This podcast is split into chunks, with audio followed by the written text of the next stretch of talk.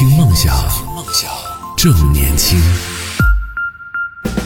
好，欢迎继续回来，这里是动听十年换新发声的听梦想 FM。各位好，我是男同学阿南。哦，各位好，我是叶子。接下来这半小时和大家聊一个有这个文字讨好症的这样一个话题。就是你有没有文字讨好症啊？或者说我们该如何正确的和文字讨好症的人聊天？嗯那么可能有一部分的听众朋友们不知道什么叫做文字讨好症，我来给大家解释一下。那么最常见的文字讨好症呢，就是在这个词句的结尾加上一些语气词，比如说哈啊、好嘞，好呀，哦，还有哇。嗯，等等这一系列的表达亲切的这种语气的助词和符号，因为不少人我们会在跟他的沟通和交流中发现，他说好会给你说好滴，或者说是好呀，会加一些这种表现自己非常可爱的词，这种这种表达呢，我们也可以把它叫做文字。讨好症，这样讲这个我就觉得是我，就是我，是我对，你也是吗？呃，体育老师可以那么可爱吗我是会跟自己的亲近的人会用这样的方式沟通的。啊，我赶紧看一下我们聊天里面有没有这样的。哎，没有哎，我们不够亲近吗？有呀，我我觉得对有的吧。没有啊，就只有最近的一条有一个好累，这不算吧？对呀，我你看我给你我我给你所有的回复都用的是两个的叠词，我还有用到颜文字，哎，这就已经打破我的极限了，好吧？呃，好的好的，为难你了，体育老师。我以为我们今天才才算是亲近的。对，那这个是会有这种所谓的文字讨好症，就听这个名字有一点和我们有一个词儿有点像。讨好型人格有一点像，就在跟人相处的过程里边，在跟人聊天的过程里边，你的文字字里行间总是会用一些语气词。我之前被朋友吐槽过，就有一个女生在跟我聊天的过程里，因为这个真的已经是我的习惯了，我是真的跟身边的朋友在聊天的时候，我都会打，经常讲什么就好好呢这个词，就这个听上去你会觉得有什么感觉吗？呃，不瞒你说，在我和你有沟通交流之后，我呃你这样的这个我们所说的文字讨好症的这个症状特别明显啊。嗯，这样给我的感觉就是哦，你是一个非常热心，然后非常呃愿意和我沟通、非常友好的这样一个人，我是有这样的感觉的。但但是你说那个好呢什么的，我觉得也挺正常的吧，也有什么不对的吗？你确定这是你的真心话？真我觉得挺正常的呀。就是嗯你你的女性朋友可能会觉得，哎，王楠你怎么这么娘呀？就是我平时说话都不会这样说，对对对对对，这样告诉你吗？他会觉得这说好呢这个词会有一点撒娇的那种感觉啊，或者是什么什么呢？呃，但是后来我就回回想了一下，我才发现，就其实确实好像一般人不太会说好呢这个词，但我和我身边的朋友为什么会用这个词，是因为这个这句话其实它是在我们方言里边，就呃云南这边的方言的的字，它其实在方言里边是呢。就是一般我的就是我的东西，一般都是说我呢东西，然后是说好的也是好呢，所以方言里边习惯用这个词儿之后，我在聊天的过程里面，我会习惯性的就打好呢，以至于给人真的啊，就云南的方言是这样的吗？那呃，你能给我说一下，就是一个好的，这好的真的说出来是一个什么样的语气吗？就是说出来就好呢，就这样、哦大概这样的一个语气，也没有在会觉得是撒娇吗？也不会吧？就是真的看单看这两个字儿的话，就我我给你学一下啊，嗯就好呢。你这个我知道哪里有这种语气啊？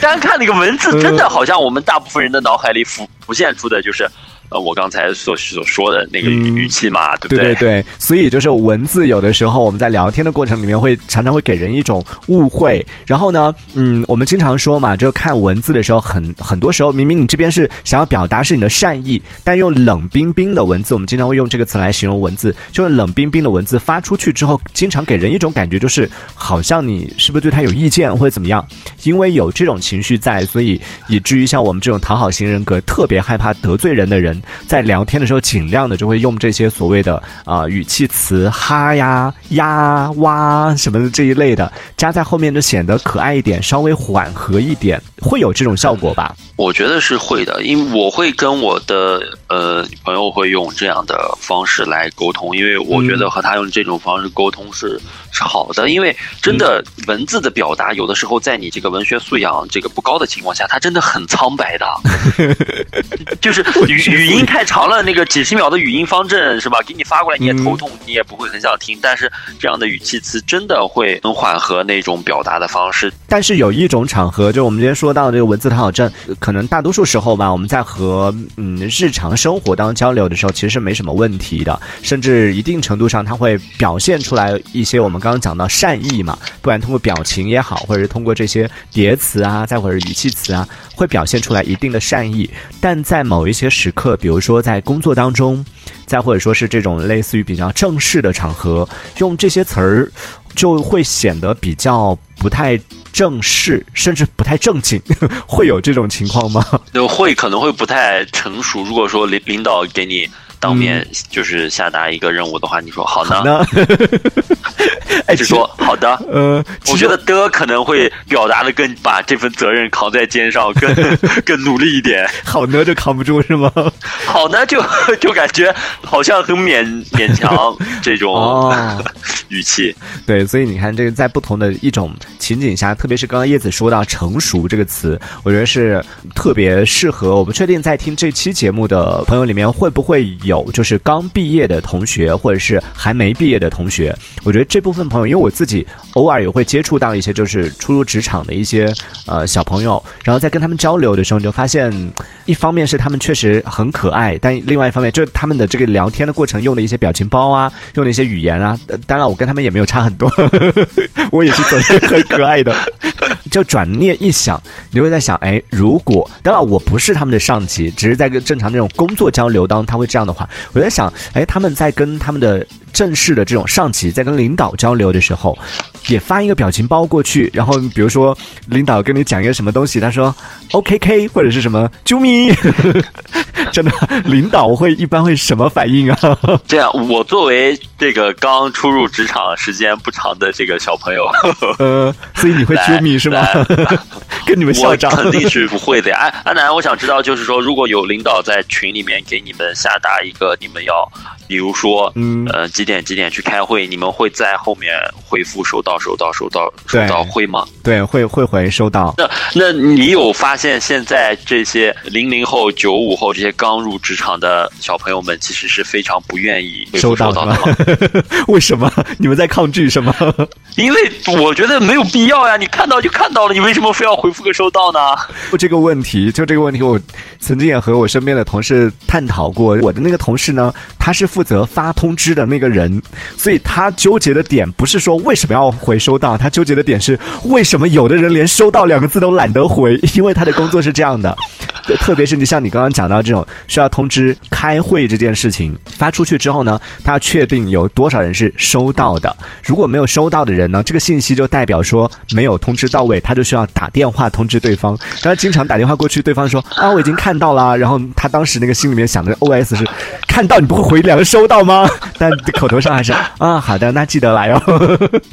就他就很生气这件事情。嗯，可能这个开会通知的，就是如果说嗯有有有一百个人，嗯那他真的会等到就是一百个人都回复收到吗？对啊，他是需要，因为他的工作是需要把这件事情通知到所有人，呃，所以一般情况下，就像这种比较重要的，就是需要回复这种情况，一般在通知后面会加一句“收到请回复”。那你看到这句话，你也不回吗？也不想回收到啊，吗？我啊，这这这，我要是真的是看到了，我这这个话的话，我一定会，因为像这这种就一般就是说它是比较重要的事嘛，该啊该回的肯定是要回的，但是就有一些陈芝麻烂谷子的事情，他在群里面说完，你都要收回复这个收到，就真的给我一种你在拍他马屁的这个情况。就比如说他嗯提醒你们。办公室要注意用用电安全，嗯，要带着，然后都要有有人在，就他说了可能十五个字，在办公室注意用电安全，下班拔掉插座，好嘛？然后后面要跟着收到是吗？对呀，我我。这样，我其实我是挺有点不不理解的，就遇到这样的 这个，我我是九，我还是有我九零后的倔强，这个倔强所在的，对，还年轻啊，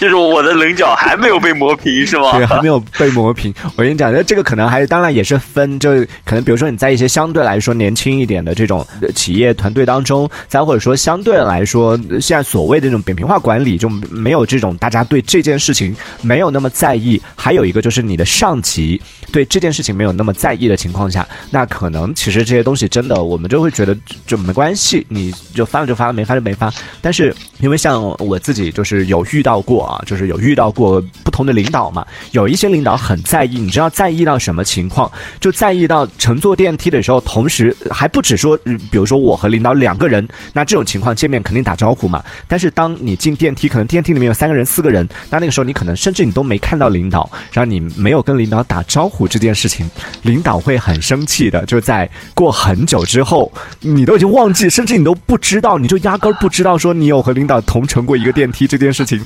然后可能等到半个月或者一个月之后，某一次开会的时候，领导就会提起来，有一些年轻人呐，电梯里面见面不喊人呐，不跟领导打招呼啊。然后每个人都很 每个人都很紧张，说啊，说是我吗？就至今我们都不知道到底说的是谁，但是就很在意。甚至我还遇到过有领导，确定你所要说的后面的事情都是在咱们的节目之中能说的吗？嗯，是能说的。你确定你的领导不会听到是吧？我很确定。但这个事情其实我觉得也不能说是领导的问题，但是 但是就是就是会，我就讲我想表达是说会有不同的，就不同人他介意的点不一样。我我之前还有遇到过领导，就是在开会的时候会跟大家讲一件事情，说到说现在的小朋友们就对于礼节这件事情的重视程度没有那么高。就他讲到的是什么事情呢？是说在逢年过节的时候，然后有的小朋友从来不会发这个祝福的短信，那个时候还是短信年代嘛，给领导发祝福的短信。然后他一讲完之后，瞬间大家都低下头。压力好大哦！逢年过节，还有他是很，当然这个领导他是很在意这种所谓的礼节这件事情，但是你也不能说他错啊，就在意礼节这件事情并没有错嘛。但对于我们打工人来说，就会有像你那样的想法，就会想说啊，大过年的我还要拍你马屁啊。这个像你说完这个，我就觉得这些事情就是真的就是字面意思上的文字讨好症了。可能就是我们要在更多细枝末节的，包括在工作岗位上要考虑到，我们是否真的要把这些语气词加入到工作岗位当中，加入到这些生活的细节当中。我们这真的九零后和零零后需要去讨好，也不说讨好吧，需要在这些事情上做得更好吗？我们可以真的。找一期话题来跟大家一起沟通，一起交流一下。对，可以讲一讲说，大家 在聊天上 真的会在意这样的一些细节吗？哎，这个其实我，而且我觉得今天我们讲到这个文字讨好症，其实我们看到的这个资料里面提到的这些，其实它更多的，我觉得它是一种缓和的。就是让你的聊天可以给人一种比较比较温和的这样的一个形象，就避免一些冲突的这种这种像语气词啊、表情啊、哈哈哈这一类的，其实更多是起到一个缓和的作用。但在在我们的这种比如说职场这种情况，其实你刚刚在讲到说回收到请回复这件事情的时候，我我在在心里面想的是说，呵 呵这个事情你们作为这个教育圈的有什么资格来嫌弃我们职场圈的？这个不是在家长群里面是最常见的。吗？没有，我我没有去加过家长群啊，我什么都不知道的。你不知道，就所谓的家长群里面那个老师简单的发一个通知，可能真的是十五个字的通知，每个家长都恨不得就每个人至少是两百字以上的感言。老师辛苦了，太不容易了，操碎心了。不过确实是，呃，我们这些任课老师们不会加到家长群里的，就是看不到具体。其他的班主任老师和家长是怎么沟通的，我真的不知道啊，没有加过，没有见识过啊。哎，你们老师之间不会讨论这件事情吗？就说家长群里面那些那些家长真的太虚伪了，天天讲那些话。其实，呃，我能看到的一些现在的一些家校之间的沟通方式也是非常。干脆的，就是说，如果真的通知了事情的话，嗯，如果真的很重要，比如说哪天要来开家长会，他会要求你收到呀什么的，他会去看，会去查。而且现在更多的有这个产品某软件，嗯，它嗯在发通知之后，你是否确认是否收到，你点一下了，嗯，就能看到会有这样一个汇总会反馈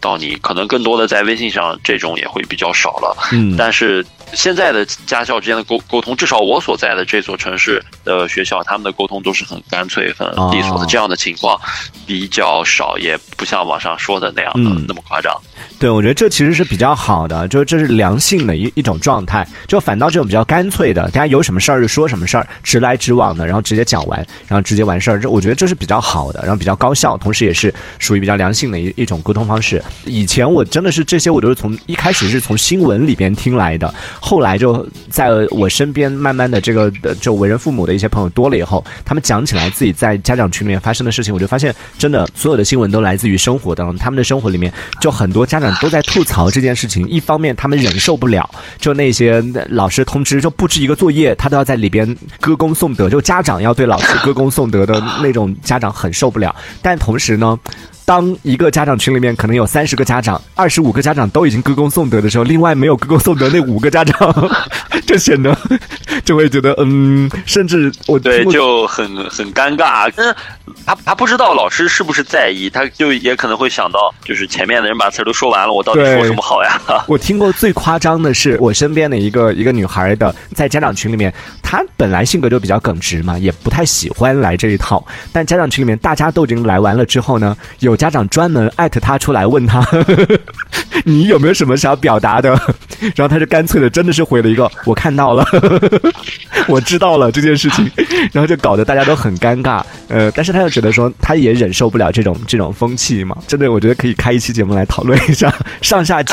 家长以及老师之间的这种微妙的关系是怎么来处理的。当然，也欢迎在听节目的朋友，那如果有任何想法，也可以在节目下方的评论区当中用文字的方式留言，也可以告诉我们。你希望在我们的节目当中听到我们聊到什么样的一些话题？非常感谢大家的收听，谢谢叶子老师，我们下期再见喽！那我们下期节目再见。听梦想，正年轻，正年轻，这里是听梦想 FM，听梦想，正年轻。